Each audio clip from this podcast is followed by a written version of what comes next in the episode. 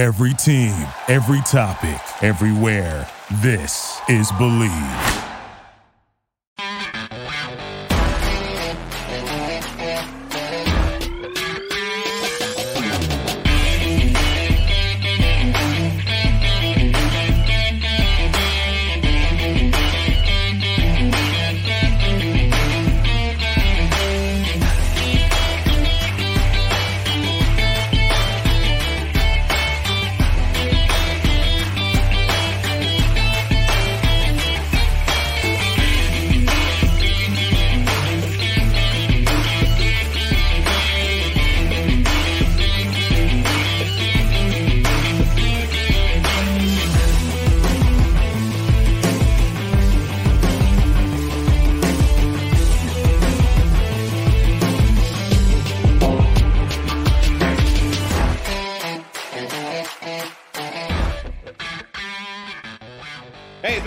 Sadak TV, voice of the Cincinnati Reds, and you're up for Late Night Reds Talk.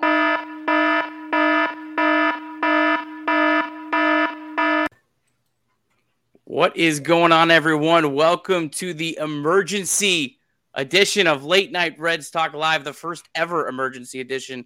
As there was a lot of news this week in Redsland, I am joined by my pal, the legend Clay Snowden, to talk through it all and hopefully maybe provide a little bit of Reds therapy here on this Friday evening. Clay, how you doing? Not too bad. I have finally got a microphone, so I'm doing that for you all. You sound great. You sound great, Clay. Clay, what's your overall mood here? You know, with this week of really World Series ends on Monday, and it was right into it. You know. With the Barnhart move and then the Miley waiver deal. What's your thoughts on this crazy week to start the offseason?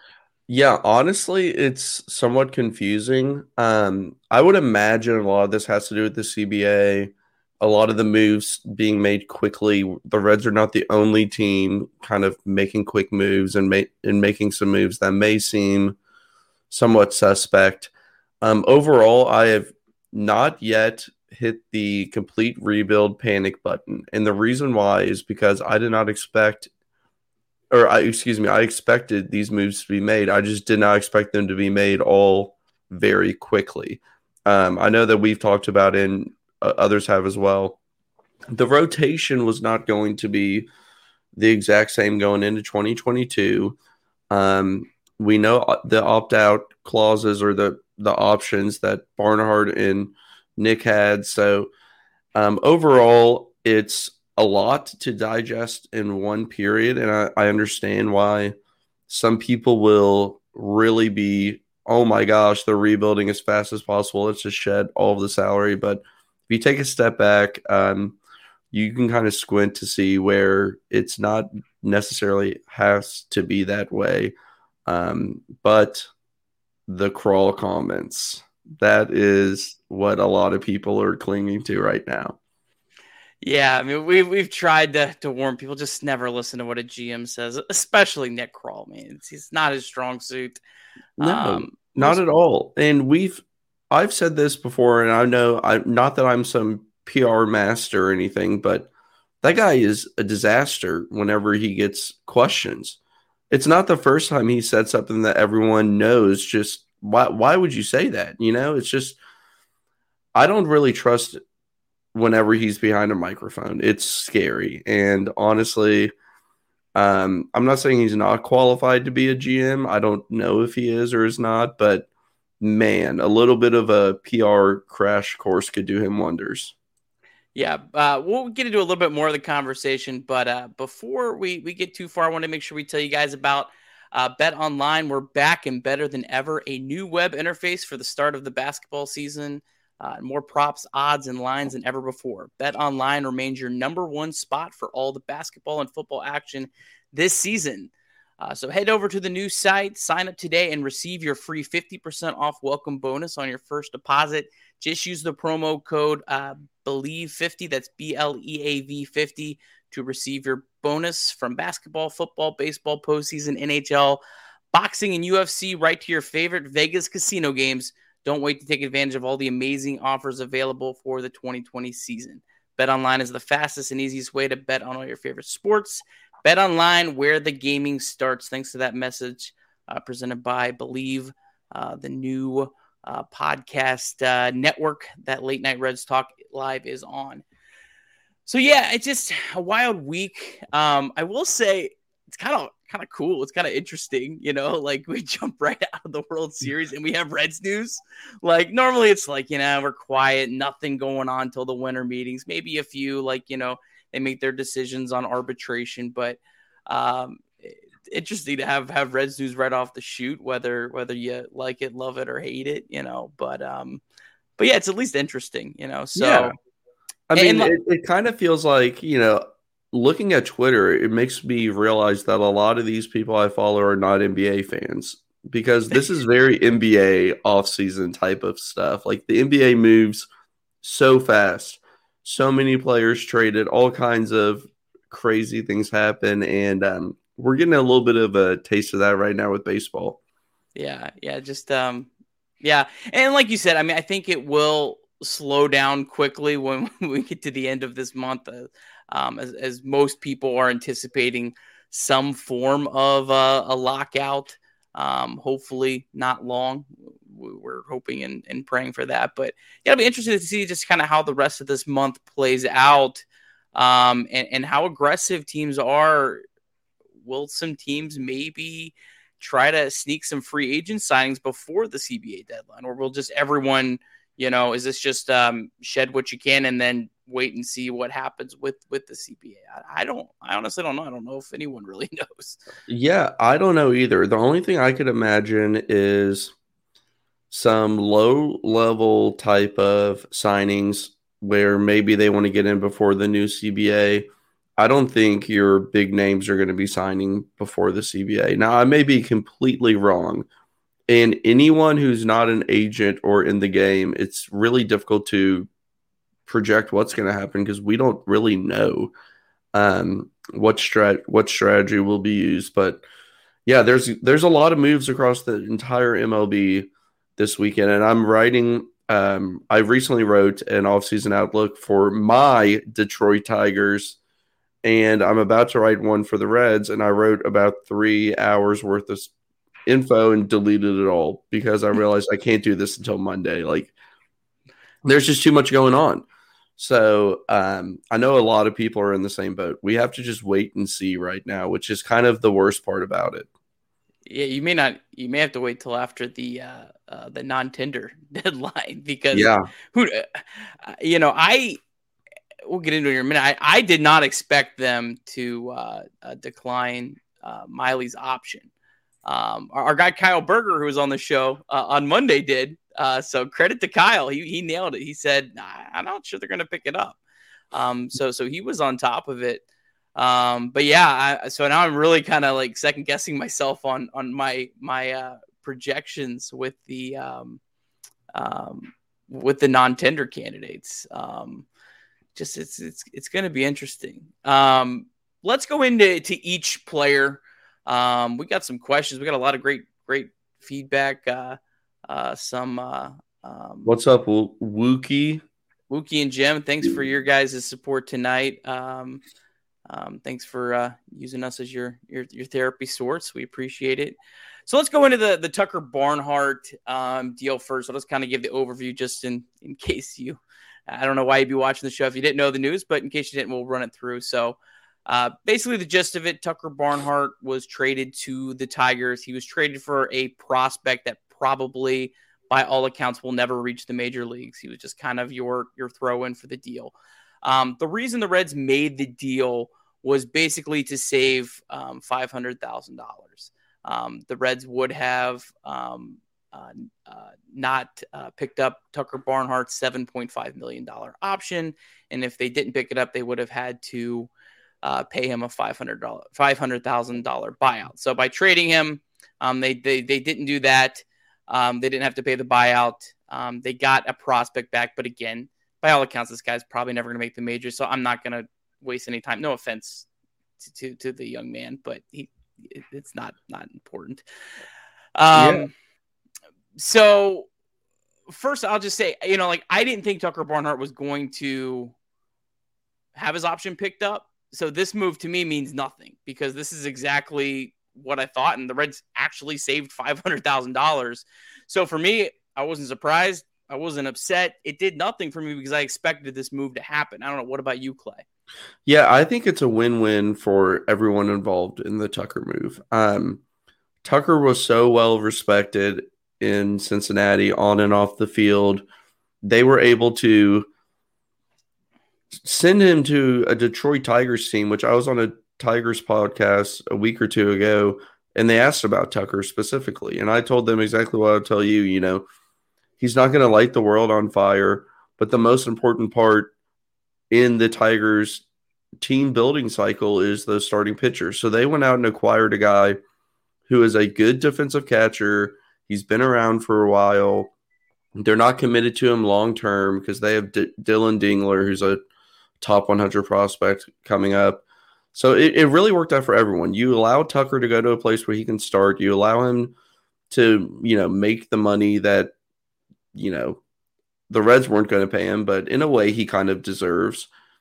And you allow Stevenson to start. I don't see the negative. Now, as I was writing about the Tigers, 2 weeks ago, I did actually look up Nick Quintana, I believe is how you pronounce his name. We weren't even going to mention his name. He's not important. No. Well, I know. Well, a few people have asked about him. And yeah, he was good in college. Yeah, he was a second-round pick. He's been pretty bad. And he's a 23-year-old who is in AAA. Usually those guys, especially college-experienced guys, do well in single A at that age. They're so much older than the other players. And he had a 91 WRC plus. This is just a depth move. I don't see much from it, but now the Reds have a starting catcher, and I know you and I are big Stevenson fans. And the question just becomes, you know, who's going to back him up? I think your boy Aram pointed out that he will be Rule 5 eligible next year. Yes. So if by the time opening day 2023 comes around, he would be out of options, right? He would. Yeah, they just won't protect him most likely. Yeah. So and what that means for the Rule 5 is a little bit complicated, and I understand if an average fan doesn't understand. I believe it's your first 5 seasons. It's 5 seasons, I think. Or if you have, there's other qualifications, but pretty much you protect them, put them on the 40-man roster, or you don't, and they're exposed to the Rule 5 draft. There's also a minor league Rule 5 draft. So that does not mean that he has to leave the organization. If he would not be someone I would imagine would get selected, and he would just be in AAA, AA, wherever he is. So I'm not too worried about his status there. Yeah. So yeah, I mean, in a way, you know, I think the Reds kind of did right by Tucker Barnhart, right? I mean, they set him up for success. He didn't have to be, have his option declined. He got traded, you know, I mean, I think in terms of Tucker, this thing didn't drag out. I mean, I think they kind of did right by him in a way. So, absolutely, you know, good for him, and you know, we'll root for him with the Tigers. I think it's a good fit for him. It's a good fit for the Tigers. But the Reds have Tyler Stephenson, and it's his time. And you know, I don't want to say they don't need anyone standing in the way of him, but you know, they need to put faith in him. You know, we had Devin Mesoraco on the show a couple weeks ago, and this was without being prompted. This wasn't us, you know, prying or anything. He said that when Ryan Hannigan was traded, it like set off a light bulb for him. And it was like, okay, this is my job now. And so I'm excited to see how Tucker can take that and run with it. And it didn't make sense to pay $7.5 million with the budget. Make sure I say this right. With the budget that the Reds are going to have, it just didn't make that money just doesn't match for probably, you know, at most 40 games starting, right? If all goes well. Yeah, and bottom line, and this is kind of hard to think about when people you get emotionally attached to players. And I try not to because there comes a time when they all need to be moved on from. The Reds upgraded at the catcher position this week. And why I say that is because Tyler Stephenson will be the clear number one, and that's going to make the Reds a better team offensively. And his defense isn't as good as Tucker's. I personally think Tucker was a really good defensive player. I didn't think he called flawless games or anything. But the Reds are going to get a much better offensive production. And now you don't have that in the clubhouse of who is the catcher. Do we have to split starts? And there was a question on Twitter about upgrading or who they could get as a backup. Luckily, I was looking at the free agent catchers. They can go with a cheap route, and there's tons of vets available in the $2 million-ish range. I mean, you're not going to expect a ton of at-bats from them or a ton of games, but even like Roberto Perez is a really good defensive catcher. He may stay in Cleveland. There's just a lot of options. Piña was a really, really good backup for the Brewers. I imagine he probably re-signs there, but there are options out there. Yeah, definitely. I think it'll probably be one of those things that would be one of the last things that they address. They're going to look to probably shore up their outfield, obviously, which is going to be a need, assuming Castellanos does opt out of doesn't accept the qualifying offer, and the Reds aren't able to re-sign him. I think it'll probably be one of the last things. I mean, I think there will be guys like you said, Yan Gomes or Manny Piña that would make a lot of sense. Or they may just look to just, pick up someone, on a minor league deal, just to kind of, give some competition for our USA Baseball All-Star catcher, in spring training. So again, I mean, we're talking, probably 30 or 40 games next year starting. That's not insignificant, but I don't think you want a massive chunk of your payroll. So, that move didn't surprise me at all. I think it was honestly, I think it was great that the Reds were able to find someone to take him and then, save that $500,000. I know people laugh at that and say, oh, $500,000. It all adds up, over the course of the offseason. I don't want the Reds making stupid moves where they're not saving $500,000. If you have an opportunity to do it, do it.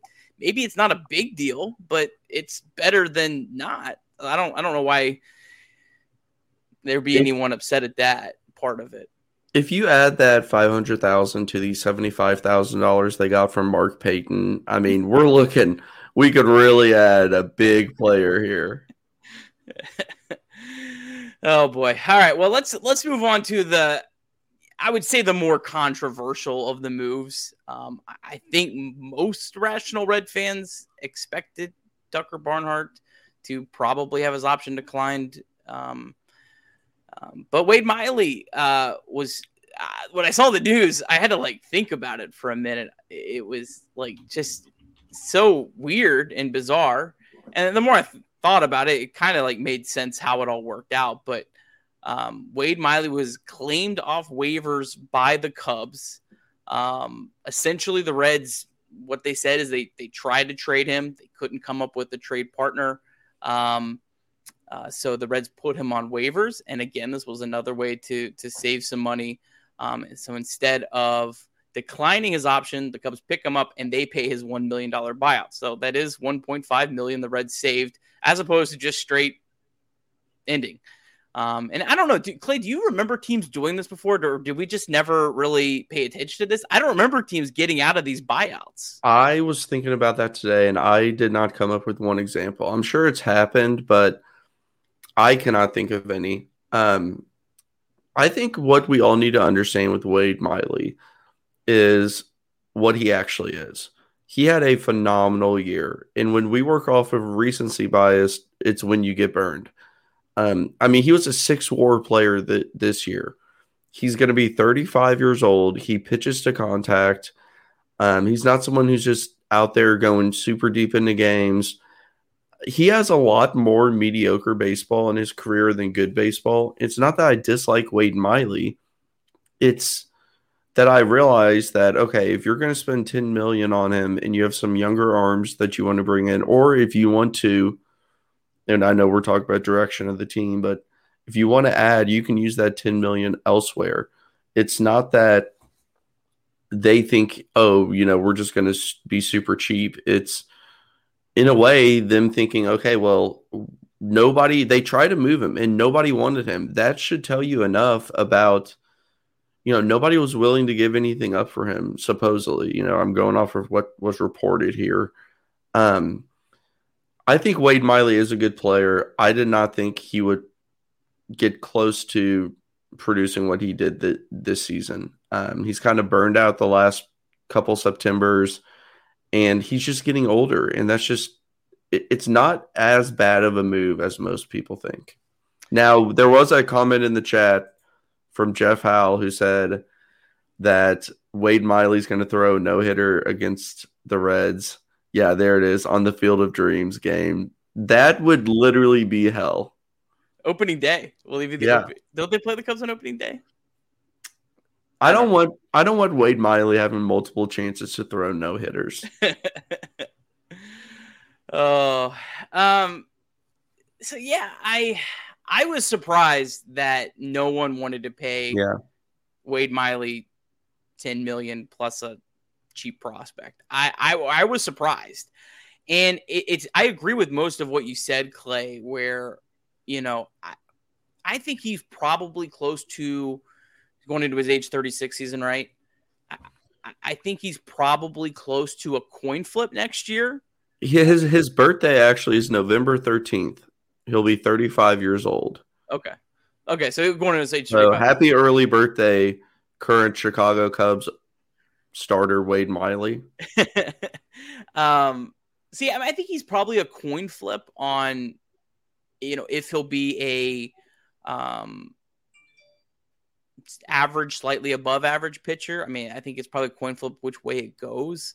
I thought someone would do that with like Charlie Morton getting a $20 million deal. I was like, well, Wade Miley's surely going to get, you know, someone's going to want him for 10. So, I mean, the market says what the market says. Now, I hear people when they say, well, you could have held on to Wade Miley and maybe got more suitors as the offseason went on. And that's fair. I mean, I think that's definitely possible.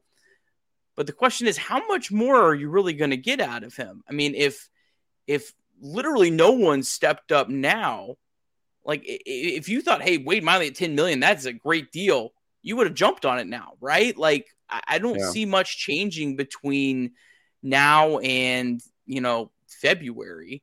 So, you know, it was very strange that it went the waiver route. I definitely did not expect that to happen. But again, I don't think this is a move that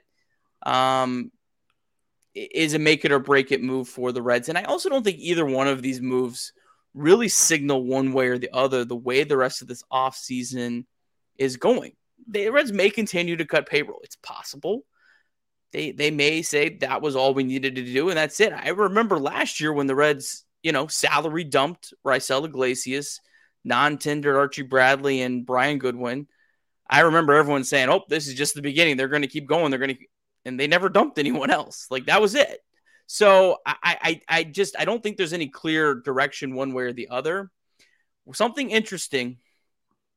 And the Reds payroll, according to Spot Track, went down to $115 million today after, Miley was claimed by the Cubs. Nick Castellanos, I believe the qualifying offer is around $19 million, right? Yeah, just under 19.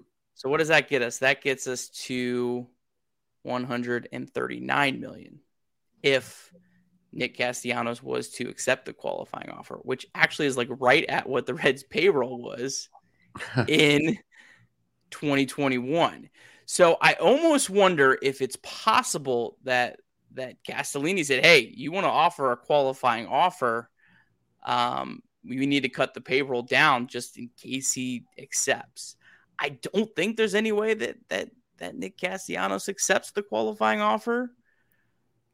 I don't think so either. I don't think it's 100% impossible just because of the CBA concerns. They also, one thing to also point out with the qualifying offers, once you've been qualifying offered, they can't do it again. So the Reds couldn't do it again next year.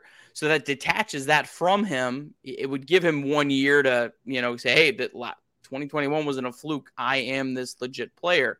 Again, I don't think it's likely he stays, but I do think it was maybe possible that Castellini and the ownership group said, hey, if you want to offer this qualifying offer, you need to cut payroll down just in case he accepts, because that's our budget is going to be about the same.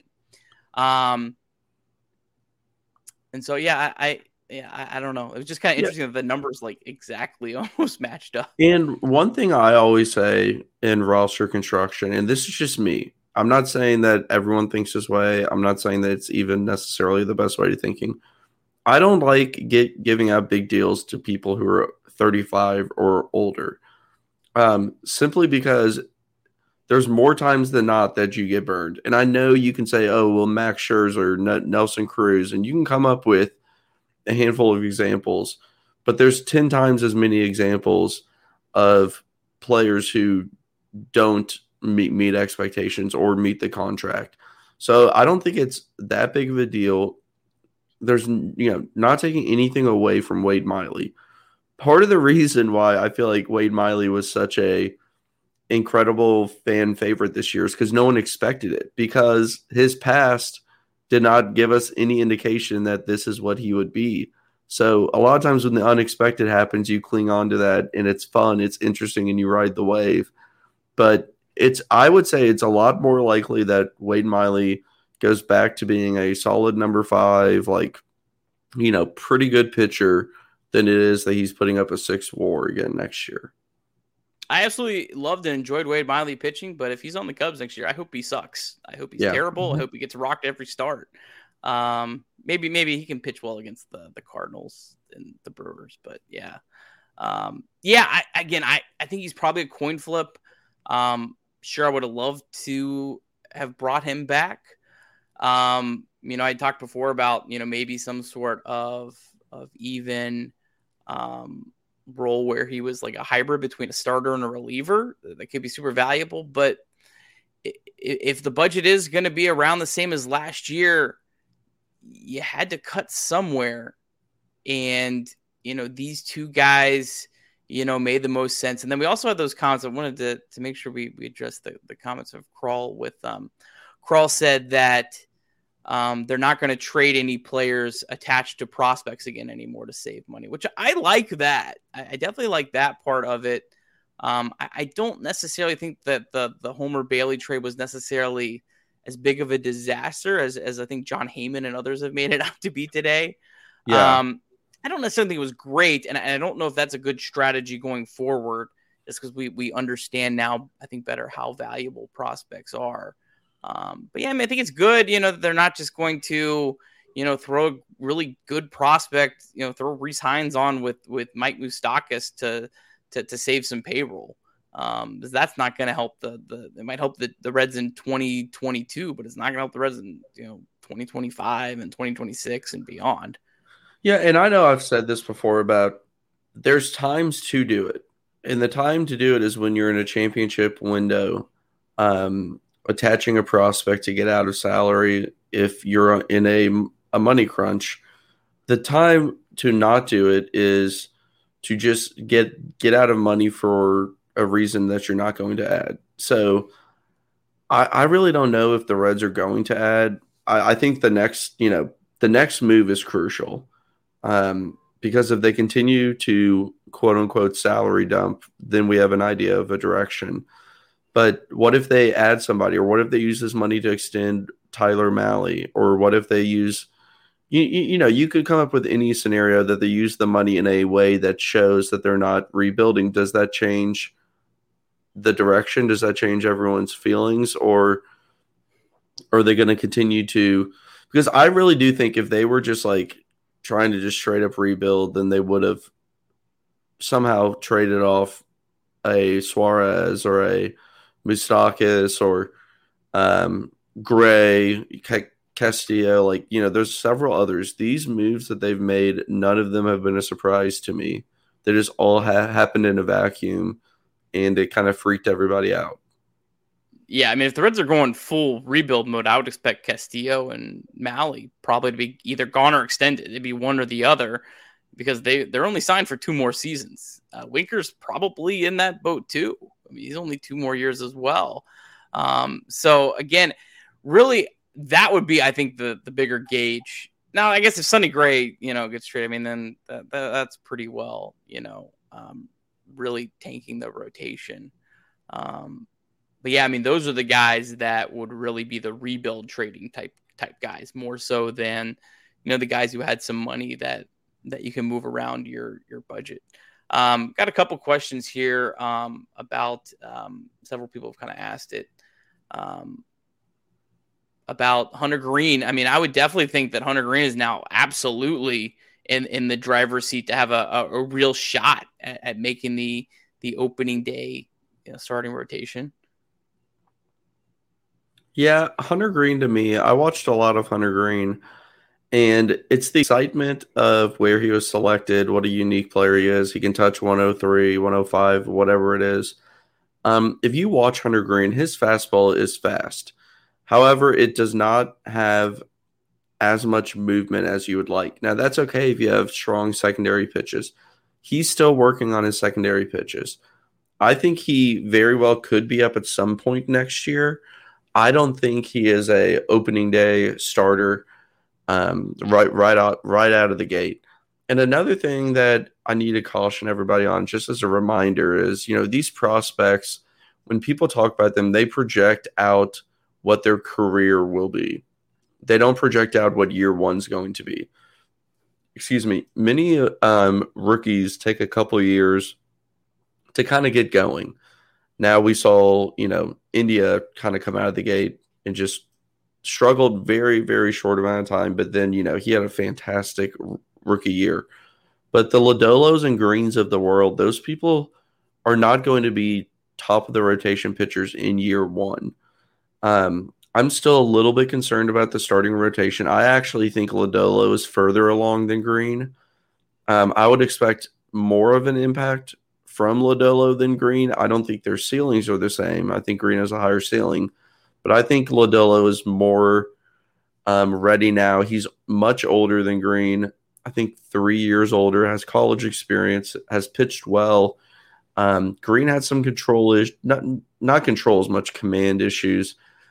And I would not mind seeing Greene in AAA a little bit longer. I'm not saying he has to be there until July.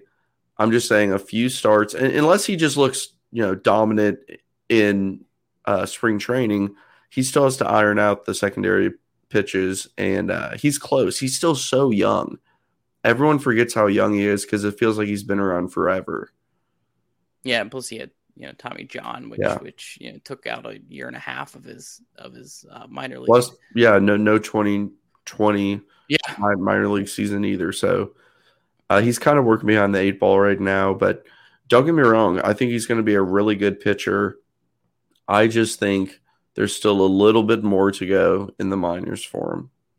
Yeah, and you know, Reds also probably will maybe try to bring someone in as well, you know, maybe to compete for a rotation spot, you know, maybe similar to like a Jeff Hoffman. Last year, Jeff Hoffman himself might, you know, continue to get another shot at the rotation or the bullpen. I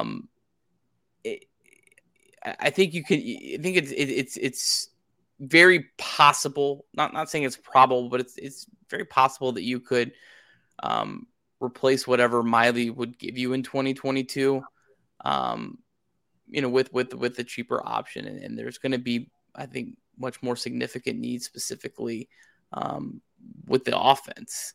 So yeah, it would just be interesting to see kind of how they, you know, they piece the rest of this team together.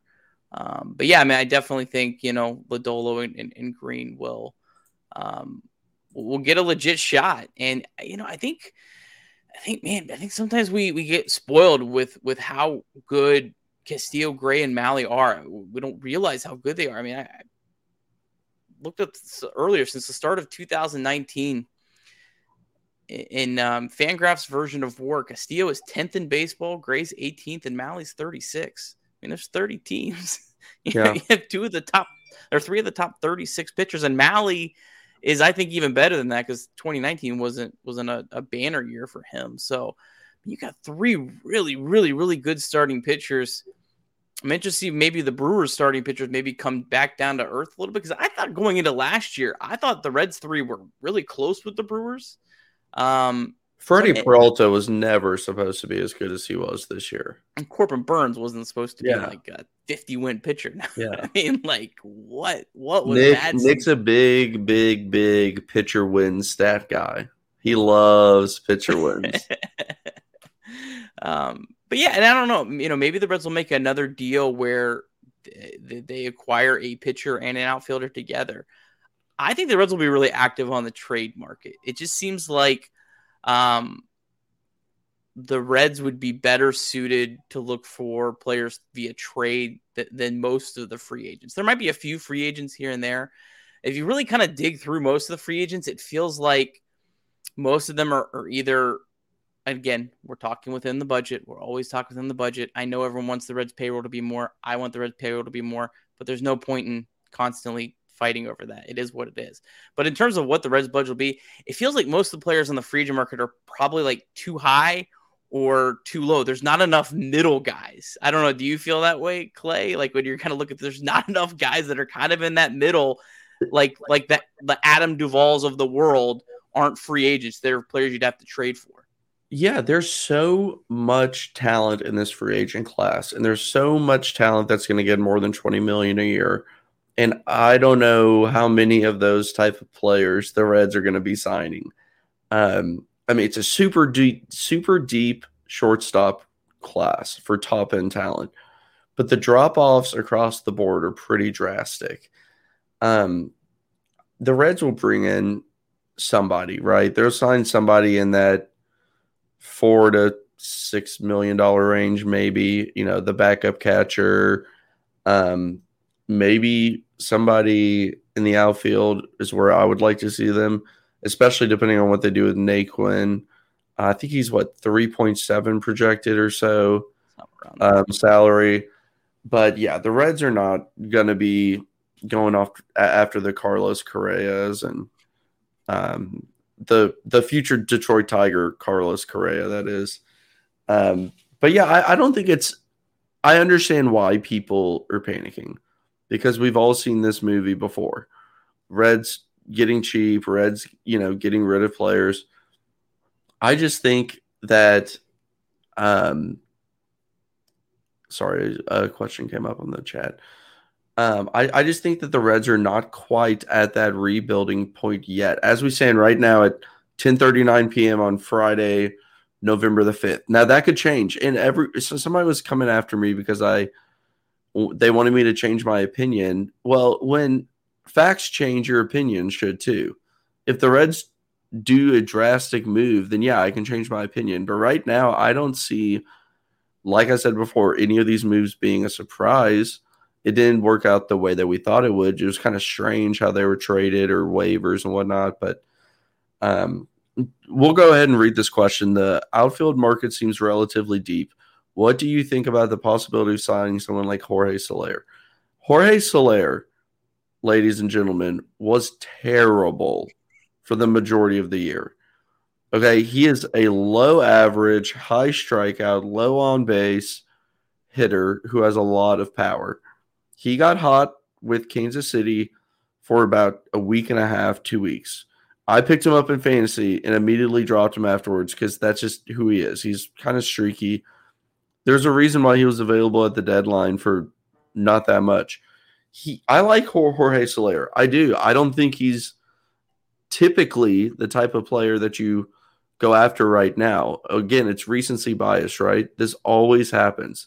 People get attached to whatever the most recent player performance is. Jorge Soler was awesome in the playoffs, and he's a fun player to watch. I don't want the Reds taking that type of a signing and spending, $8 million or whatever. I don't know what he's projected to make, but whatever on a Jorge Soler. He's a DH mostly at this point, and he hits a lot of home runs, but you all will be having the same complaints about him as you do with Suarez. Yeah. Again, it's all relative with all these guys. How much does Jorge Soler cost? That's what, if I'd be interested or not. I mean, if Jorge Soler is on a, $2 or $3 million deal, yeah, absolutely sign me up. If he's $10 million, no way. But yeah, I mean, Soler was hitting 192, 288, 370, 76 OPS. He was benched in Kansas City with the DH. He was benched, and this is the Kansas City Royals. Oh man, could you imagine if the Reds had acquired him at the deadline? Like, people would be like, "What are they doing? Why are you acquiring this crappy hitter?" It's funny how small samples can really change. Was Jorge Soler coming up with the Cubs around the same time as Felix PA? I think he was after. Soler was on that 2016 World Champion team. It's not that I don't like Soler, because I do. It's that I just don't think he's fitting this team construction and life cycle. That's all it is. Yeah. I've said it all offseason. I really would like the Reds, I'd love for them obviously to, re-sign Nick Castellanos. That would be great. That'd be wonderful.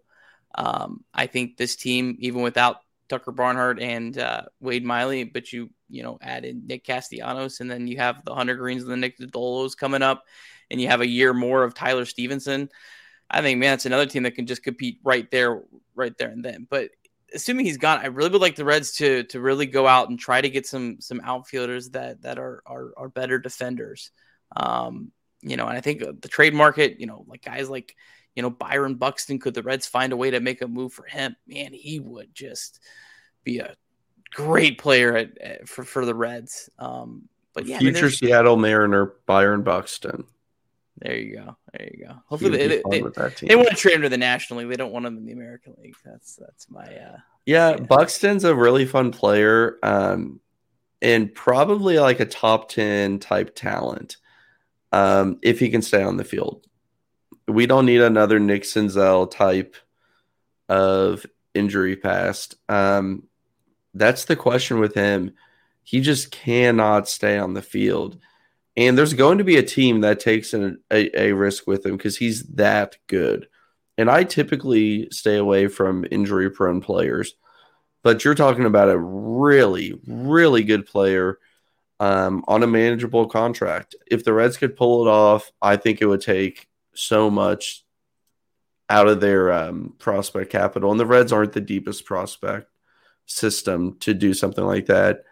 That's why I mentioned the Mariners. Like, they have so much prospect depth that they're in a position to do something like that. The Reds being kind of how they have been, where they've not been the worst team to get the best prospects.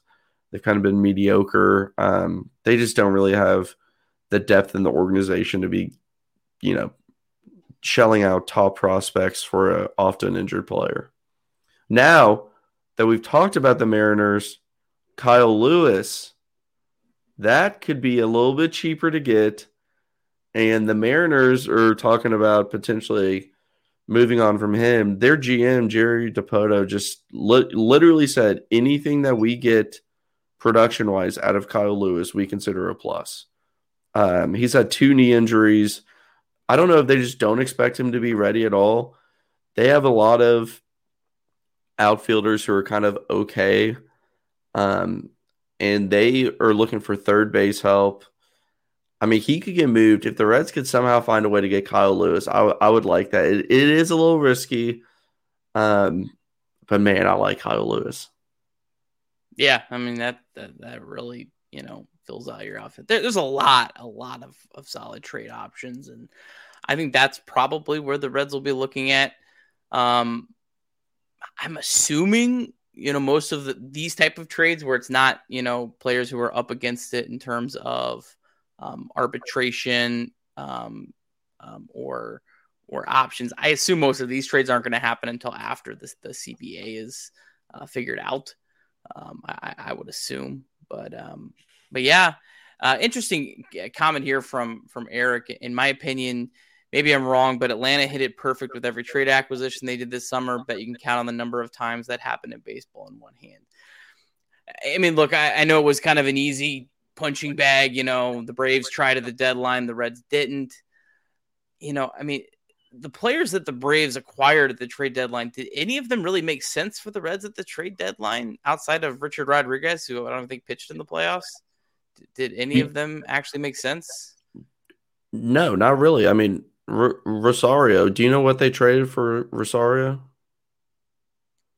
Pablo Sandoval is who they traded for Rosario. And Sandoval is going to get a World Series ring, by the way, for his time in Atlanta. But legend. Yeah, these guys were – and you see this across all sports. The 2008 Celtics acquired some like kind of bench role players, and they ended up being – really good in the playoffs because sometimes the stars just align and you get lucky and you get guys who no one else was really targeting.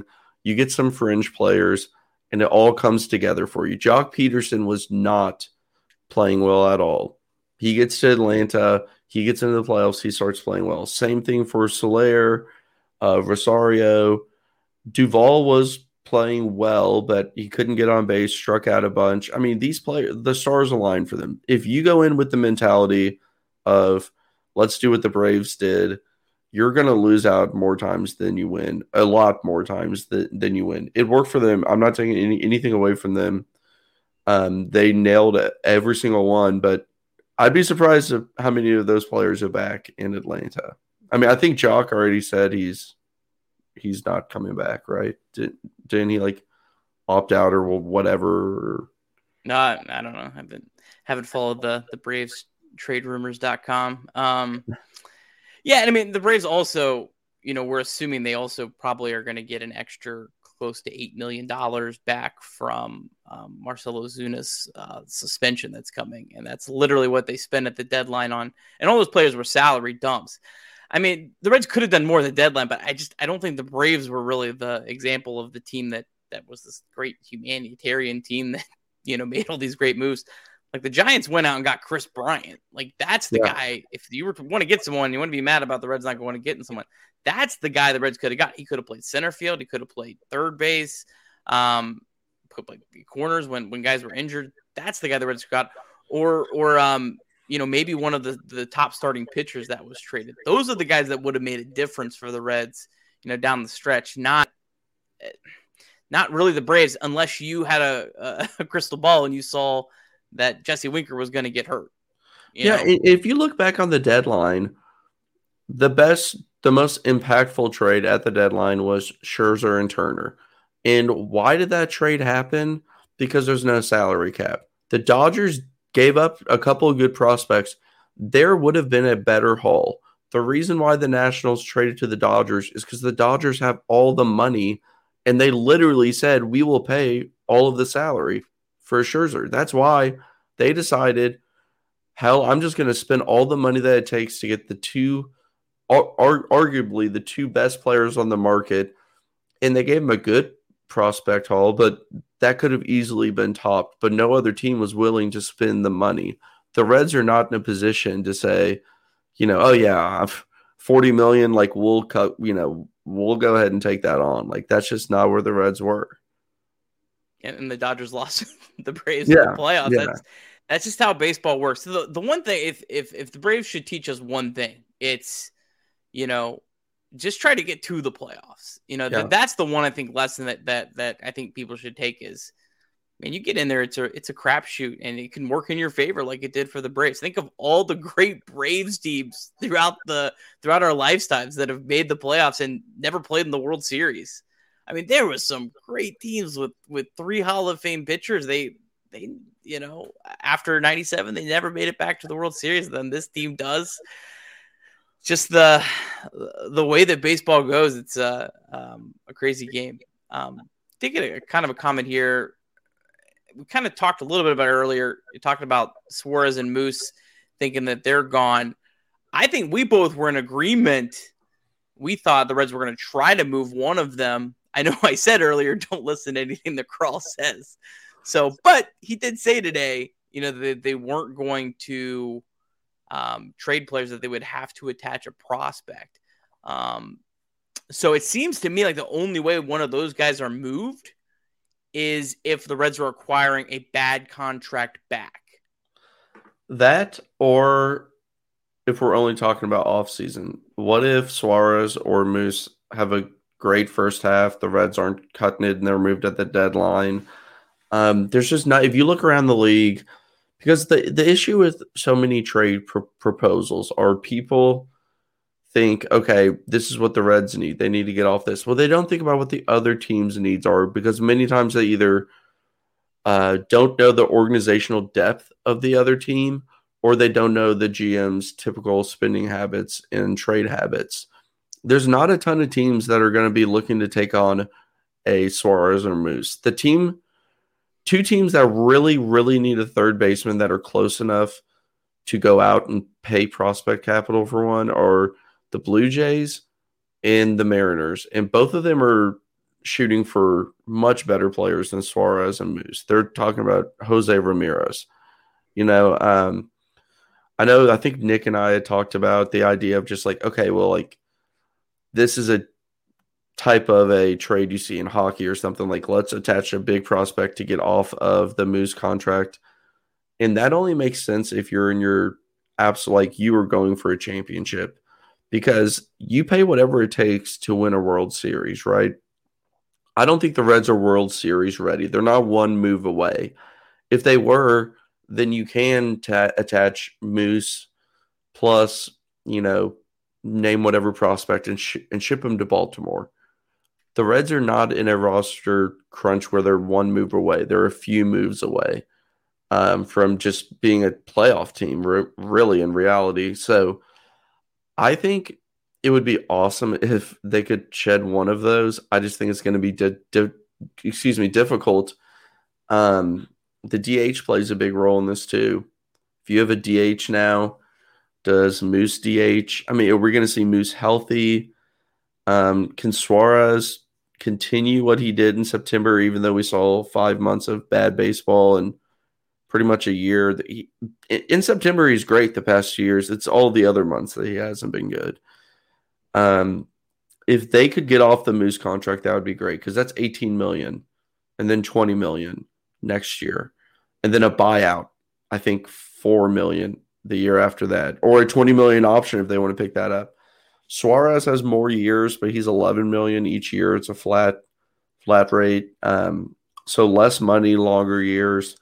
I would imagine that Suarez has a better trade value in the terms of just what teams see, but with his struggles and that contract length, you've just got to wonder if anyone's willing to take it. Yeah.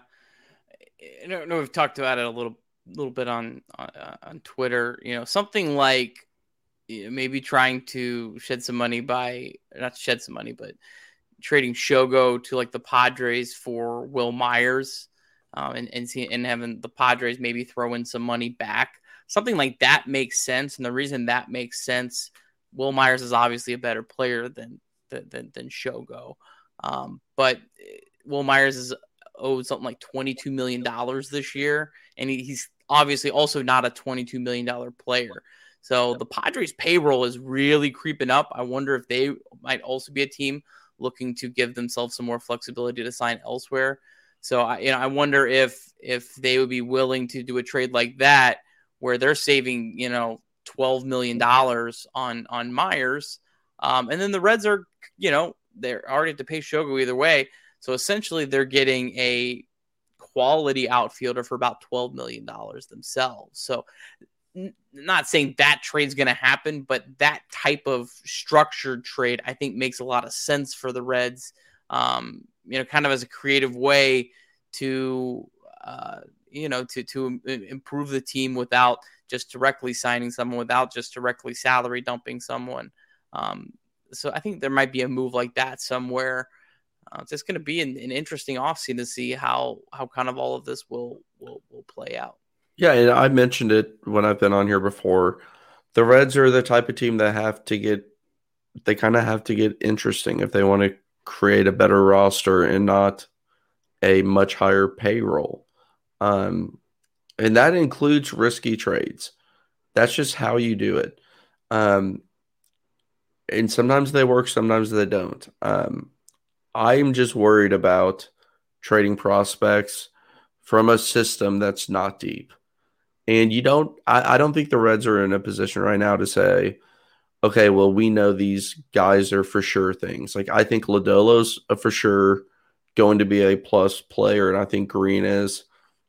Garcia, I think will be, but I'm not nearly as sold on him. The Reese Hines, he seems like somebody who has a high ceiling and a very low floor. He just has bust potential. There's just not a ton of sure things. So I'm not willing to risk many of those kind of 8 to 14 range prospects, because you don't want to get 3 years down the road and have a completely empty farm system. Yeah. And I mean, as much as we want, the Reds to spend more, you also just can't spend to spend. Look at a team like the Angels. They've been a team that has just spent to spend, and they're just stuck with all these bad contracts. I think back to a guy, I think back to the last couple off seasons, the top player that everyone wanted. 2019, it was Dallas Keuchel, right? Didn't even make the White Sox playoff roster this year. 2019, the Reds needed to get a pitcher, and he was like one of the top pitchers, ground ball pitcher. Everyone did perfect, great American. Didn't make the White Sox playoff roster this year. Then the next year, everyone was, myself included, I'm not like picking on anyone. I wanted him to. Anthony Rendon, and his contract looks awful right now because he can't stay healthy. So, these long contracts, man, they can bite even teams that spend a decent amount of money. Yeah, absolutely. I mean, there's so many players that sign that seem like a good fit at the time. And it just, Moose, we have it on our hands right now, where that made a lot of people were criticizing that contract at the time, but that's a perfect example of someone who, wow, we think we're getting 35 home runs, and instead you get 35 games played. It's just a difficult position to be in. And like I said, it's risky. I do think trades are possible. I'm not one who hoards prospects. Like, I know some people will say, they never want to trade a prospect. That's not who I am. I'm just worried that the Reds don't have much prospect capital. And the type of prospects that other teams are going to probably be looking for your like fringe type, really good but not fantastic players. If your Lodolos and Greens are untouchable, are going to be like Alan Cerda, who's a guy who I like a lot, and I really don't want the Reds to trade him. But that's, somebody who's in single A, younger, and has potential to grow. Yeah, absolutely. Clay, you got any other final thoughts before we wrap this up tonight? I don't think so. I'm checking the chat right now to see if we missed anything. Thanks everyone for your interactions tonight. Really, really enjoyed that. Just kind of a spur of the moment thing. Wanted to do a show just because a lot of news this week. On Monday, we're going to have a really cool guest. We'll announce it on Monday morning. He's an author, and he's going to talk a little bit about a book that he just wrote. And so it probably wouldn't have as much time to discuss it. We kind of want to do a show tonight. We might do some more shows like this if you guys liked it, throughout the off season when news breaks, because we know there'll probably be a point where there won't be any news for a long time. So we'll try to do these as news breaks. Thanks so much, everyone, for watching. If you guys aren't, please subscribe to us. We are on literally, I think, every platform now. And if there's something we're not on, let me know, and I'll get it on there. We're on YouTube, Apple, Spotify. We're on Facebook. We do Facebook Live. We are now on iHeartRadio. I just got us on that. We are on Amazon Podcast. So any of those places, subscribe. Leave us a nice review. 5 stars. We'd appreciate it. Thanks so much, everyone, for watching. We'll look forward to seeing you guys on Monday night, and thanks again Clay as well for coming on last minute. Yep. Thanks for having me.